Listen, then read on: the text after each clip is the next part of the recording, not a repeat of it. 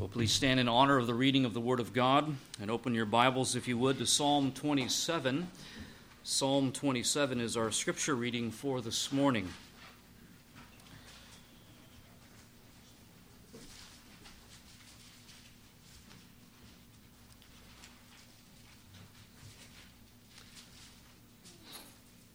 Psalm 27, a psalm of David. The Lord is my light and my salvation. Whom shall I fear? The Lord is the defense of my life. Whom shall I dread? When evildoers came upon me to devour my flesh, my adversaries and my enemies, they stumbled and fell. Though a host encamp against me, my heart will not fear. Though war arise against me, in spite of this, I shall be confident. One thing I have asked from the Lord, that I shall seek, that I may dwell in the house of the Lord all the days of my life, to behold the beauty of the Lord and to meditate in his temple. For in the day of trouble he will conceal me in his tabernacle. In the secret place of his tent he will hide me. He will lift me up on a rock.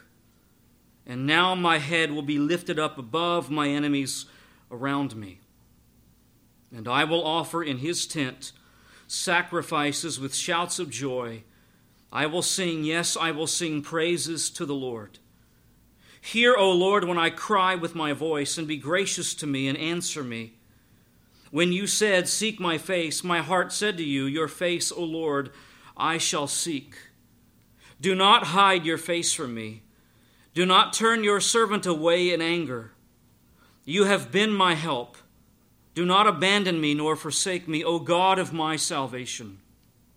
For my father and my mother have forsaken me, but the Lord will take me up. Teach me your way, O Lord, and lead me in a level path because of my foes. Do not deliver me over to the desire of my adversaries, for false witnesses have risen against me, and such as breathe out violence. I would have despaired unless I had believed that I would see the goodness of the Lord in the land of the living. Wait for the Lord. Be strong and let your heart take courage. Yes, wait for the Lord. Pray with me this morning. Our Father in heaven, we are indeed so grateful that you are our God that from the foundation of the world you set your love and affection upon us, and you chose us by your grace to redeem us through the life, the death, and the resurrection of your Son, the Lord Jesus Christ. Father, we delight in the fact that we are owned by you, that we do not belong to ourselves, but we belong to you, and we are in fact slaves of Christ. We have been bought by his precious blood. We have been redeemed from all of our sins.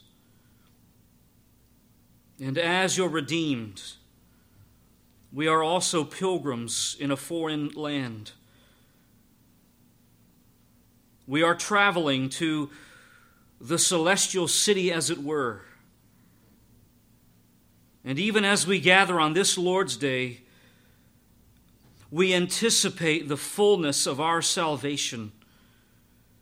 And your kingdom being established in the world, and for our bodies to be glorified. And Father, as your people, as your pilgrims, we also recognize that we face opposition in this world that we are living in a world that is controlled by Satan, it is under his domain. It is an evil world system in which we live. And there is tremendous opposition and warfare against you and against your people and against your truth. And as we continue to represent you in the world and speak forth the gospel of Christ, we understand the opposition that is coming against us, and the enemies that will rise against us because of their hatred for you. But, Father, in the midst of that growing opposition, even in our own culture, may we be able to say with David that the Lord is my light and my salvation. Whom shall I fear? The Lord is the defense of my life. Whom shall I dread? That when evildoers come against us, even if there is war arising against us, that we will not fear but we will be confident in you, in your sovereignty, in your power, in your purposes, and in your goodness. And Father, we also, along with David, we do not have cause for despair because we know that even in this fallen world, even though this world is not our home, and even though we experience opposition and suffering here, we have the assurance that we will experience your goodness in the land of the living. And therefore we wait upon you. We find our strength in you, our hearts take courage in you, and we wait for you. Father, thank you for this Lord's Day. Thank you for the fact that there are people all over the world that are gathering today to worship you, to rejoice in the resurrection of Jesus Christ from the dead and the living hope that we have because of him. May you bless your people. May you bless our gathering here this morning. May you be pleased to take your word and to use it to transform us. That we would not only learn truth in our minds, but we would be impacted in terms of how we live in light of the truth. Father, thank you for your faithfulness. Thank you for your presence among us. Thank you for your grace. Thank you for your steadfast love and your compassion. It is to you that we run to, it is to you that we offer all of our worship and all of our praise, for you are infinitely worthy of all worship and all honor. And we pray this in the name of Christ, your Son. Amen.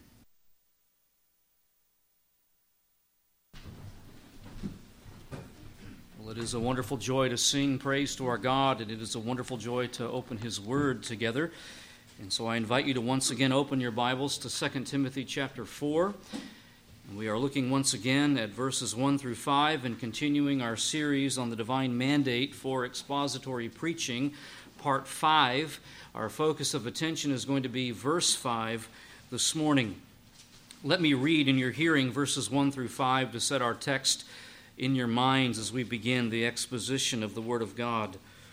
The Apostle Paul writes, I solemnly charge you in the presence of God and of Christ Jesus, who is to judge the living and the dead, and by his appearing and his kingdom, preach the word. Be ready in season and out of season. Reprove, rebuke, exhort with great patience and instruction. For the time will come when they will not endure sound doctrine, but wanting to have their ears tickled, they will accumulate for themselves teachers in accordance to their own desires, and will turn away their ears from the truth, and will turn aside to myths. But you, be sober in all things, endure hardship, do the work of an evangelist, fulfill your ministry. This week I had the opportunity to listen to a couple of messages by John MacArthur entitled The Consequences of Non Expositional Preaching. I don't know if you've ever thought about it that way, but it's critical to understand what happens when a pastor does not preach expositionally. In those two messages MacArthur gives, 15 consequences for failing to preach expositionally, which I found personally very helpful, and I would like to share with you this morning. And if, in fact, if you will take one of the little bulletin inserts, all 15 consequences are listed there for you, and that'll help you to follow along as we go through these together. Number one, failure to preach expositionally usurps the authority of God over the mind and soul of the hearer. God has total authority over your life, God's truth is sovereign, not the ideas of the preacher. And the only way to establish the authority of God over your life is through His Word. And so, if the Word of God is not explained, then in effect, God is silenced in the church and His authority over your life is usurped. Number two, Failure to preach expositionally usurps the lordship of Christ over his church. Christ is the head over his church, and the only way he can exercise his headship over his church is to be heard by the church. And the way Christ speaks to his church is through his word. And so, if the word of God is not expounded by the preacher, then it usurps the lordship of Christ over his church. Number three, failure to preach expositionally hinders the work of the Holy Spirit. The Holy Spirit does his work of salvation and sanctification through the Word of God, and therefore, if the Word of God is not proclaimed by the preacher, that hinders the work of the Holy Spirit. Number four, Failure to preach expositionally manifests a lack of submission to Scripture. God's command in Scripture to the preacher is to preach the Word, and therefore, if the preacher does not preach the Word, he is exhibiting a lack of submission to Scripture. Number five, failure to preach expositionally severs the preacher personally from the sanctifying grace of Scripture. The Word of God, as you know, is a tremendous means of grace. It is what sanctifies all Christians, including the preacher.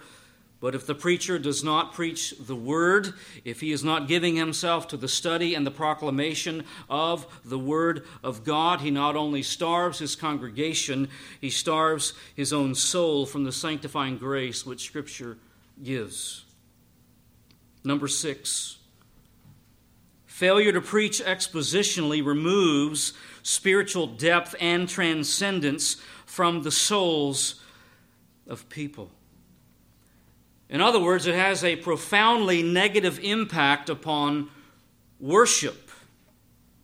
It cripples worship because the worship of God is predicated upon the knowledge of the truth. Spiritual depth in the truth is essential for worship. You have to go down deep in the truth if you are going to rise up in transcendent worship. The height of your worship is in direct proportion to the depth of your knowledge and understanding of the Word of God. Shallow understanding of the Bible leads to shallow worship, and deep knowledge and understanding of the Word of God leads to deep and transcendent worship. Number seven, failure to preach expositionally prevents the preacher from fully speaking for Christ, whom he serves. The mind of Christ and the will of Christ are revealed in the Word of God, which cannot be known if the preacher does not preach the Word. Number eight, failure to preach expositionally depreciates, by example, the spiritual duty and benefit of studying Scripture. If the pastor doesn't give himself to in depth study of the Word of God, he provides a very poor example to the church. If the pastor doesn't study the Bible, people in the congregation will ask, Why should I study the Bible? If Bible study isn't valuable to the preacher, why then should it be valuable to me? If the Bible is not the consuming passion of the pulpit, why should it be the consuming passion of the pew? For the preacher then to not study the Word of God with depth sends the message that the Bible doesn't really matter. It communicates to the hearers that there are other things that are more important, that are more compelling than the Word of God. Number nine, failure to preach expositionally breeds a congregation weak and indifferent to the glory of God. If the preacher doesn't preach the Word of God, it will produce spiritual weakness in the congregation. It will produce indifference in the congregation to the content of Scripture. The people's minds and the people's affections will not be directed to the glory of God. They will not be directed to loving Christ. Instead, their minds and their affections will be redirected to finding their happiness in far lesser things. Number 10. Failure to preach expositionally robs people of their only true source of help. I ask you, where does your help come from? The Lord, the maker of heaven and earth. What help is there apart from the Lord? There isn't any help apart from the Lord. What help is there apart from understanding the character of God, from understanding the promises of God, the covenants of God, the grace of God, the mercy of God, the sovereignty of God, the providence of God, the care of God, the compassion of God? There is no help apart from these things. Therefore, to not preach the word robs people of their only true source of help.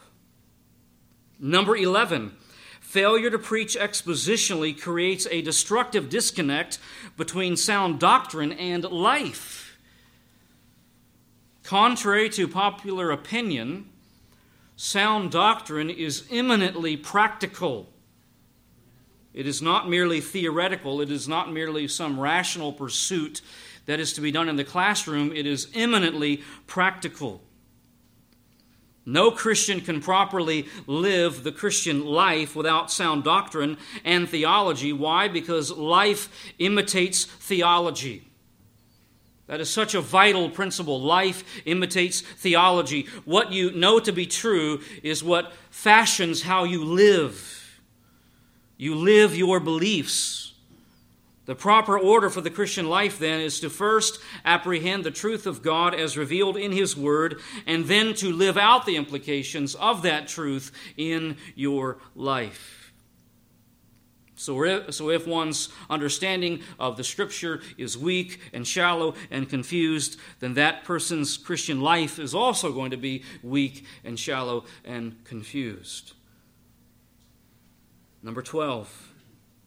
Failure to preach expositionally dishonors God by omitting those truths that trouble, offend, and terrify sinners.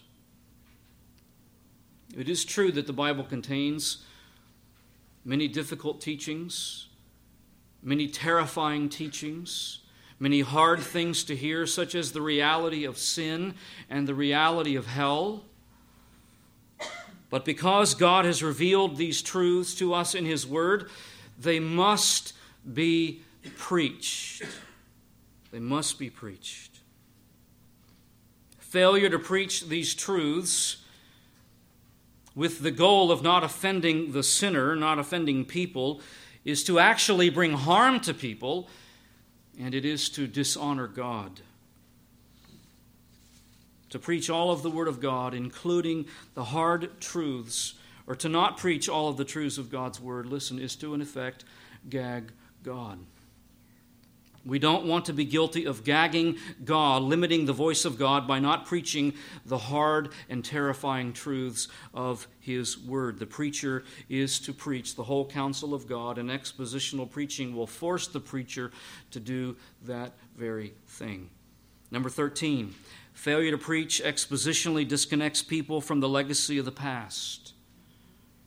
In other words, when the preacher is committed to Bible exposition, he will utilize study tools that will help him in his Bible study, such as commentaries.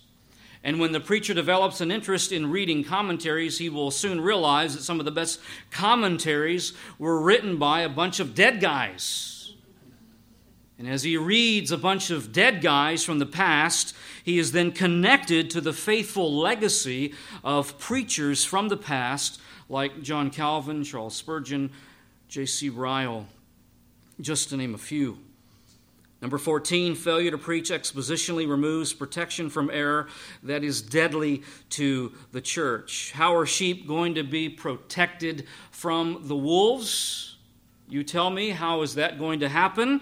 Certainly not from ignorance of the Scripture, certainly not from misunderstanding the Scripture, but by understanding the Scripture.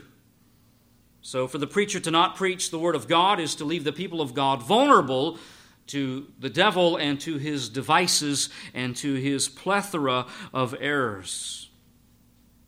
And now, number 15, the last on the list. Failure to preach expositionally deceives people that they have heard from God when they haven't. That is a very powerful point. It is important for people to hear from God. We need to hear from God, but how does God speak to us?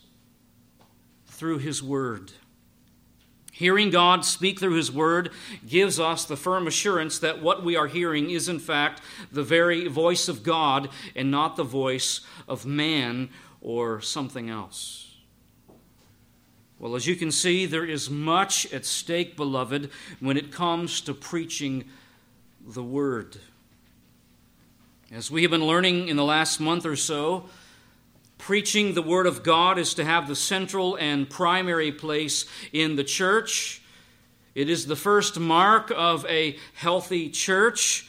God's calling to the preacher is crystal clear. He is to preach the Word without compromise. The divine mandate upon every preacher is the mandate for expository preaching.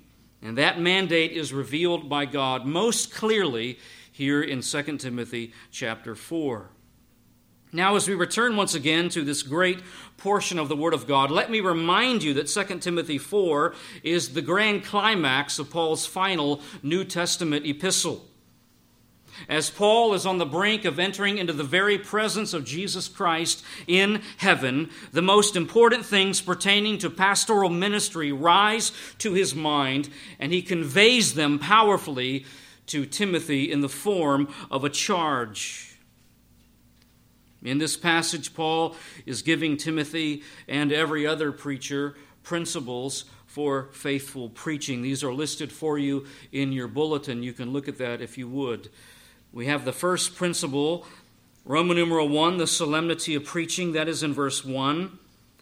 The second principle is the biblical content of preaching. That is in verse 2. The third principle is the opposition to preaching. That is in verses 3 and 4. We saw that last time. And then the fourth principle for faithful preaching is Roman numeral 4, the endurance of preaching. And that is found in verse 5. Now, everything in this passage revolves around the command in verse 2 to preach the word. That is the very heart and soul of Paul's charge to Timothy. And everything that Paul says in verses 1 through 5, in one way or another, relates to that command to preach the word. With that said, as we come to verse 5, we come to the conclusion of the content of Paul's charge to Timothy. And in this conclusion, Paul gives a series of four commands which come in rapid fire succession. And while they address a variety of ministerial responsibilities, the idea of endurance is what ties them all together. That is why I have outlined this point the endurance of preaching.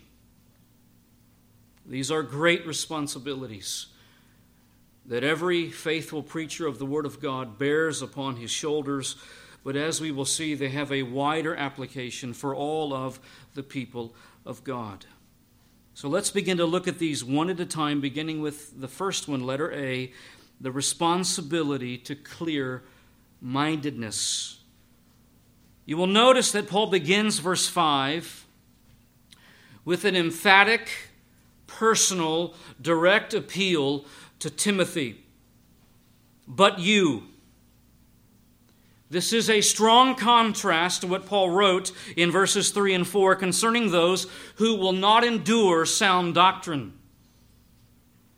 This is the third time Paul appeals to Timothy like this, and in each case it is set in strong contrast to apostasy and false teaching.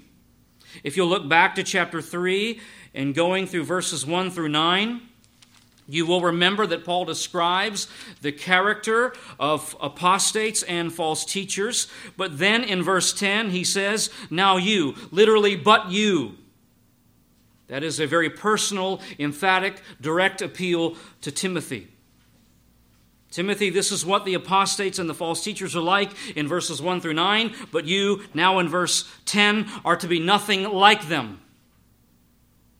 In chapter 3, verse 13, Paul again describes the character of apostates and false teachers, but in verse 14 he says, You, literally, but you. Again, Timothy, this is what the character of apostates and false teachers is like. This is what they do, and you are to be nothing like them. And then once again in chapter 4, verses 3 and 4, Paul describes the character of apostates, and then by way of contrast, in verse 5, he says for the third time, But you. A direct, emphatic, personal appeal to Timothy. But you.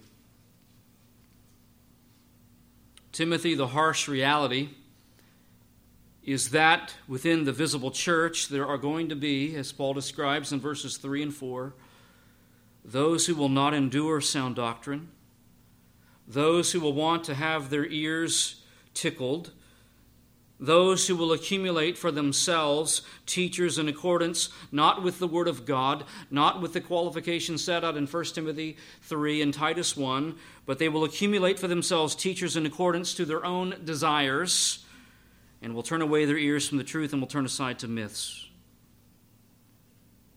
This is the harsh reality that Timothy faces in his ministry. This was the picture of false Christians within the visible church, and what they want, beloved, is to be led, listen, by false teachers. They do not want Paul to be their pastor. They do not want Timothy to be their pastor. They do not want faithful men who will exhort in sound doctrine and refute those who contradict to be their leaders. They want men who will be false teachers to lead them and to teach them. In our day, there are entire churches that are just like verses 3 and 4. In fact, there are entire denominations, as we noted last time, that are just like Paul's description in verses 3 and 4. They are apostate. And this is part of why the times in which we live are so difficult.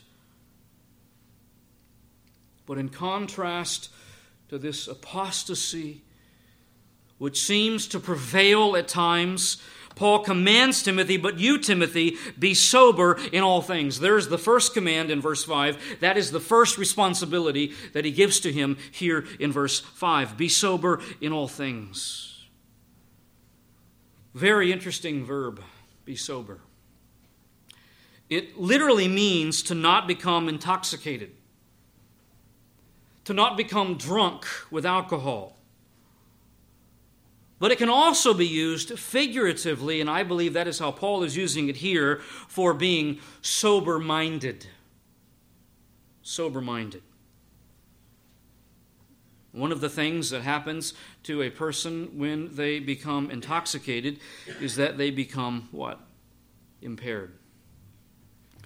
In their intoxicated condition, they are not able to perform basic things like driving a car or walking a straight line.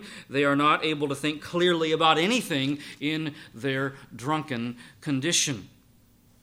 And so, what Paul is charging Timothy to do is to maintain a clear head in his ministry. Timothy, you must not allow your thinking to become clouded by the evil influence of apostasy and false teachers. You must keep your mind sober. Why? So that you can clearly see the evils that are around you, that threaten you, and that threaten the church through apostasy and false teaching. Timothy, you must not be influenced by those who would seduce you away from the truth, those who are described in verses 3 and 4. Timothy, dare not allow the itching ears of people and the abandonment of the truth by certain people within the visible church to in any way blur what God has called him to do in his ministry, namely to preach the word. He must remain personally disciplined in fulfilling the divine mandate to preach the word. He must never compromise the truth under the pressure of opposition, no matter how great and how widespread that pressure may be. He must never abandon the faithful pattern set down by Paul for pastoral ministry, for that which is trendy and that which is popular and that which is cultural. So, Timothy, in all your duties, under all circumstances, be sober in all things. The implication of this for me as the preacher is to endure in preaching the word, and the implication for you of this is that you would endure in demanding and wanting the Word of God and nothing but the Word of God to be preached. Tremendous implications. A second responsibility that Timothy has is the responsibility to suffer for the cause of Christ and His truth. We find this in these two words endure hardship. If you have been with us throughout our exposition of 2 Timothy, you know that there is a very strong and heavy emphasis upon suffering in this book. Let me remind you of what Paul says about suffering in the life of the Christian. Look back at chapter 1 and verse 8. Paul says, Therefore, do not be ashamed of the testimony of our Lord or of me, his prisoner, but join with me in suffering for the gospel according to the power of God. Paul is writing as a prisoner. This is his second imprisonment in Rome. He is on the brink of martyrdom, and he calls Timothy, he exhorts Timothy to suffer with him for the gospel. Suffer with me. Join with me in suffering. Chapter 2 and verse 3 Suffer hardship with me as a good soldier of Christ Jesus. Chapter 2 and verses 8 and 9 Remember Jesus Christ, risen from the dead, descendant of David, according to my gospel, for which I suffer hardship even to imprisonment as a criminal. Verse 10 I endure all things, Paul says, speaking further about his suffering. In chapter 3 and verse 10 through 12, Paul says, Now you followed my teaching, conduct, purpose, faith, patience, love, perseverance then in verse 11, persecutions and sufferings, such as happened to me at Antioch, at Iconium, and at Lystra, what persecutions I endured, and out of them all the Lord rescued me. And then in verse 12, indeed, all who desire to live godly in Christ Jesus will be persecuted in light of these verses from one book in the New Testament, one very small book in the New Testament, it is amazing to me how many in the church today, especially in the charismatic movement, believe and even teach that suffering is not the will of God for the Christian. That is false teaching. To say that suffering is somehow not the will of God for the Christian, to say that suffering is somehow supposed to be beyond the life of the Christian. The truth of the matter, beloved, is that not only is suffering a part of every Christian's experience, there is a sense in which Christians will suffer more in this life than non Christians because, in part, due to opposition and persecution. That is certainly the case for the faithful preacher like Paul and for the faithful preacher like Timothy when the preacher preaches the word, you can guarantee that he will be opposed. That he will be opposed by those within the visible church. Verses 3 and 4. If you are looking for an easy life, do not preach the word, because when you do, you will be like a lightning rod in a storm that will attract opposition. But when that happens, Paul says to Timothy, endure hardship. So vital. Timothy, remain strong in your preaching.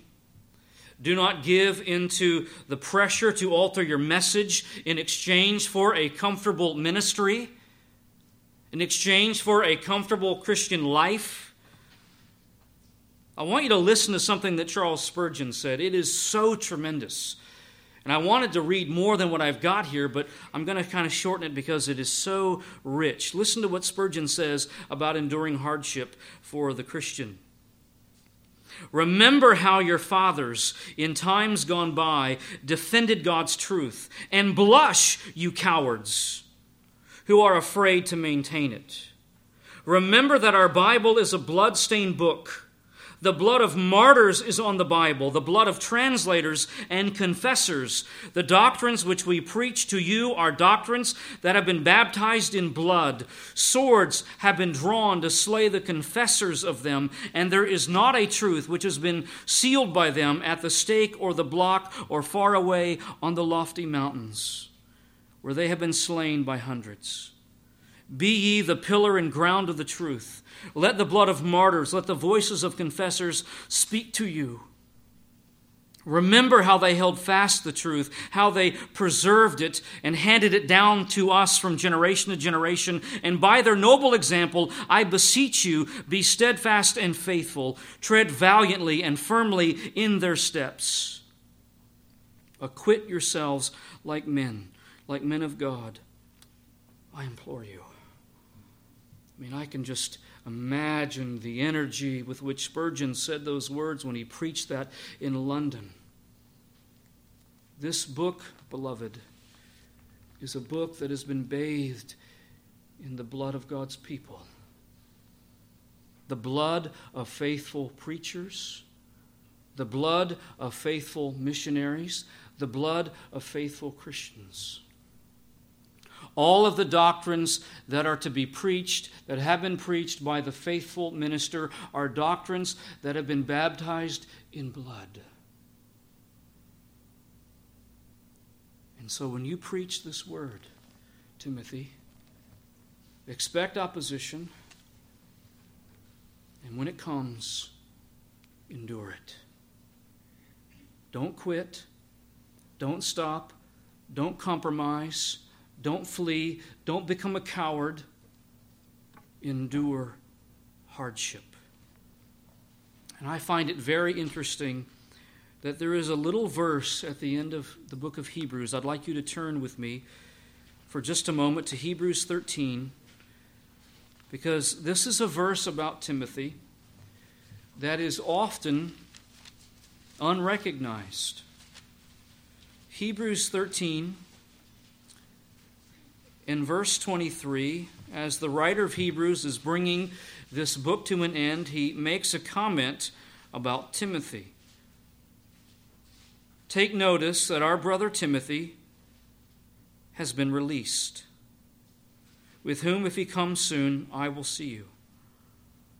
Now, what does verse 23 tell us about Timothy? He's been released. Released from where? From prison. And so after, write, after Paul writes 2 Timothy, and Paul gives Timothy all of these charges to endure hardship, to join Paul in suffering for the gospel, apparently what Timothy did was take heed to those charges, and he suffered for the gospel to the extent that he was arrested. And at some point, according to Hebrews 13:23, he is released. And so Timothy was faithful in living out this responsibility to suffer for Christ and to suffer for the truth of the gospel. He was the kind of preacher who was willing to embrace hardship as part of what it meant to follow Christ and part of what it meant to preach the word.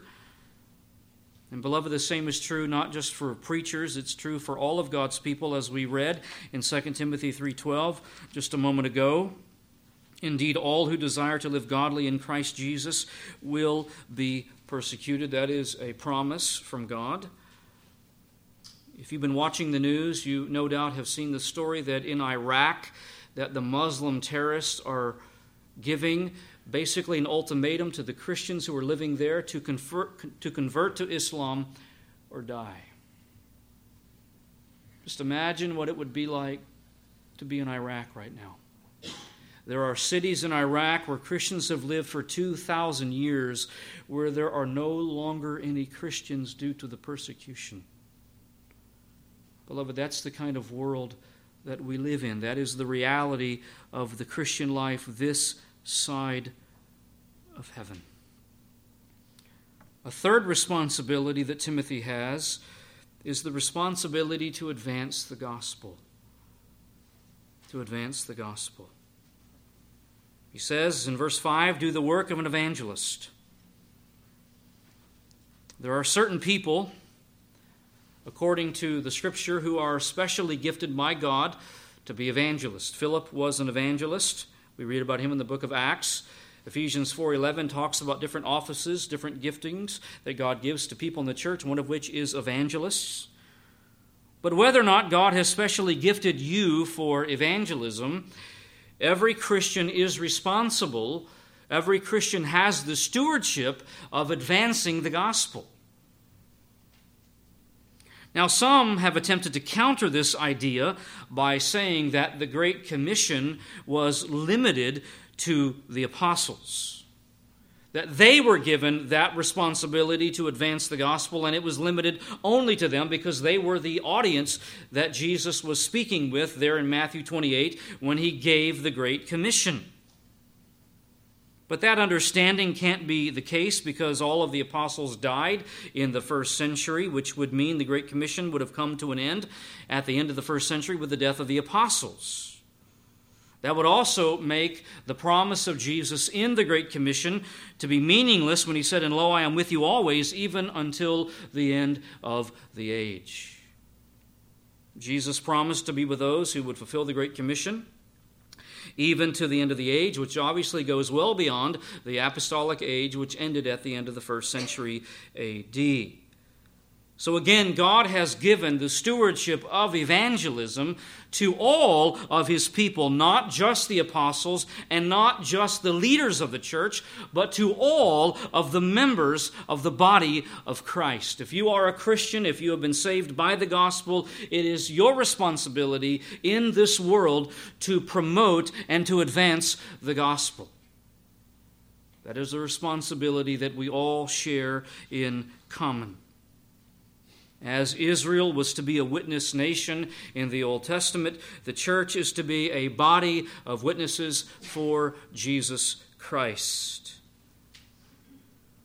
But the question at this point in my mind is if evangelism is the responsibility of every Christian, why then does Paul have to tell Timothy here to do the work of an evangelist? Sort of a curious command. Sort of a surprising thing, maybe, for Paul to say at this point. So, why does he have to command Timothy to do the work of an evangelist? The answer, I believe, is this.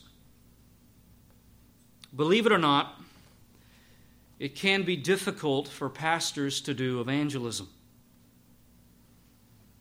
Pastors are consumed with shepherding the flock. They are consumed with the ministry of prayer and the ministry of the word. They are consumed with preaching God's word to God's people and protecting God's people from the false teachers. They are consumed by these things. In fact, they can become so consumed by these responsibilities that are right and good, that are defined by God, that they can easily neglect the work of evangelism. What is more, pastors are usually surrounded by what kind of people? Christians, people who don't need to be evangelized. I mean, that is certainly understandable because their work is to shepherd the flock, and therefore it is natural for them to be around sheep all the time. And so it is at this very point where the pastor must be very careful. He can make a mistake in being faithful to that command to preach the word to God's people. He can become so consumed with that that he neglects to do the work of an evangelist, which is something that he must avoid. To remedy this, the preacher must look for opportunities for evangelism in his life. He must be intentional about pursuing evangelizing lost people, such as people within his family, such as neighbors, such as the cashier at Walmart, such as people who go to Starbucks, and on and on and on it goes. I have to be very intentional about this. I have to be thoughtful about sharing the gospel with my relatives, with my neighbors, with people at Starbucks, with the lady that's checking me out at Walmart. That is what the pastor has to make sure that he does not neglect in his endeavor to preach the word to God's people. So, this is my responsibility. This is your responsibility. And so, I ask you this question When was the last time you shared the gospel with an unbeliever? If we're just going to be honest, when was it? Who are the lost people in your life that you are intentionally seeking to evangelize? Do you have relatives that you are attempting to evangelize? Do you have neighbors that you are intentionally pursuing in evangelism? How about at the restaurants or wherever you go? Is that a part of how you think and how you live as a Christian? What people has God put into your life that you need to share the gospel with? Every Christian, including pastors, should have what we might call evangelistic relationships. That is, relationships with lost people whereby we are pursuing to evangelize them. And oftentimes, it is a long term endeavor. Maybe years, maybe even decades of years. So here is a powerful thought. Wherever God has put you in your life, that is your mission field. That is your mission field. Your intent, or God's intent for you to be there, is to be a light for Christ, to be a testimony of the gospel of Jesus Christ to the lost world. Well, there is a fourth and final responsibility that Timothy has here in 2 Timothy 4 5. That is the responsibility to faithful service in the church. And so here we are taken from that responsibility at world evangelism, if you will, to back to life in the church. Paul says to Timothy, fulfill your ministry. God had specially gifted Timothy for pastoral ministry. Timothy served as a pastor at the church in Ephesus. God had given him that ministry, that it was a unique endowment by God, a unique privilege by God that he had given to Timothy. But the, bur- the burden of Paul's heart at this point was for Timothy to fulfill his ministry. Timothy was gifted by God to serve as a pastor, but he needed to make sure that he fulfilled his ministry. The idea that Paul is charging Timothy with here is to carry his ministry through to completion. To carry it through to completion. Timothy was to fully perform his ministry responsibilities. In short, he was to endure, he was to be faithful in his service in the church among God's people. He was to complete his assignment especially as it related to preaching the Word of God. Leave nothing in the Word of God unsaid, no sin unconfronted, no promise untold, no grace withheld, no truth untaught. Complete your ministry, Timothy. But not only is this true for Timothy and for pastors, but this idea of ministry within the church is true for all Christians. It's true for all of God's people. Just as God has called all of his people to involve themselves in evangelism, so too has God called all of his people to serve in the church. Ephesians 4 gives us the model for ministry in the church. It is an every member ministry model. It is not just certain ones who are doing all of the work and everybody else just simply receives and watches. It is an every member model whereby every single Christian has a part to play, a role to play in serving in the life of the local church.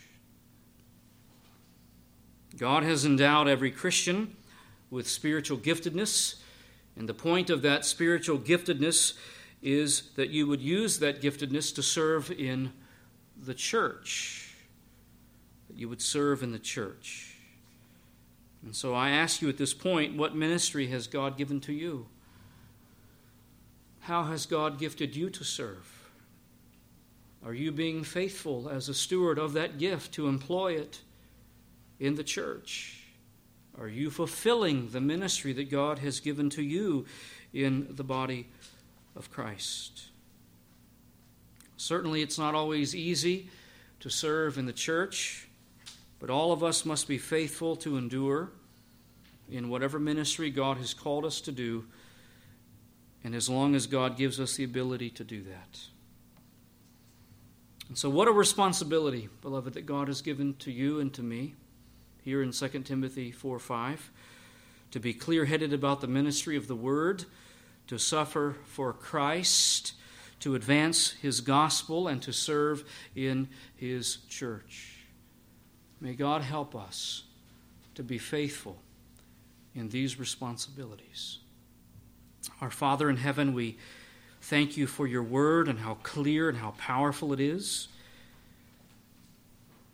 Father, we have been reminded that we are to be clear minded when it comes to the truth. In an age where the truth is so undermined and so devalued and so replaced with false teaching. Lord, help us to be discerning, to not be seduced by the error that is so prevalent Help us to not fall into patterns of worldliness and how we think and how we live out Christian life and ministry.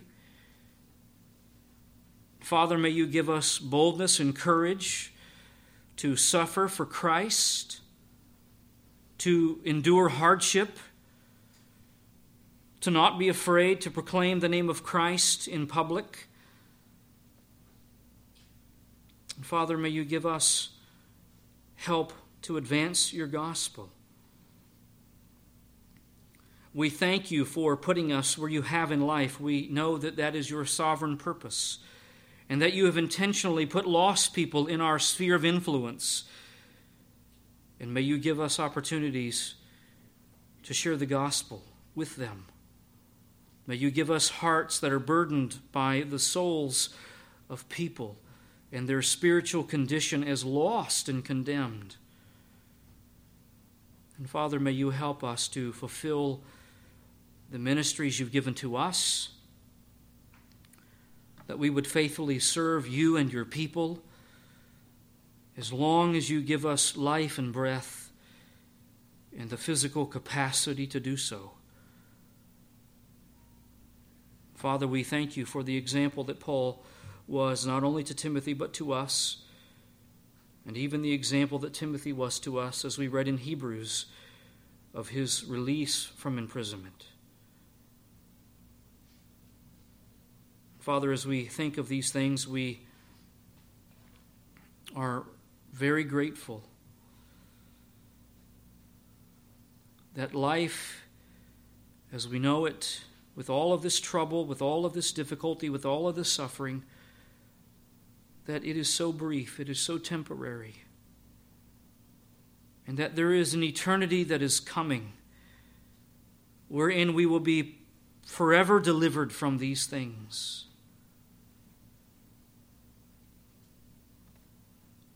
Father, until then, may you help us to strive to be faithful as your people. Help us to endure in all that you have called us to do. For the glory of your great name, we pray. Amen.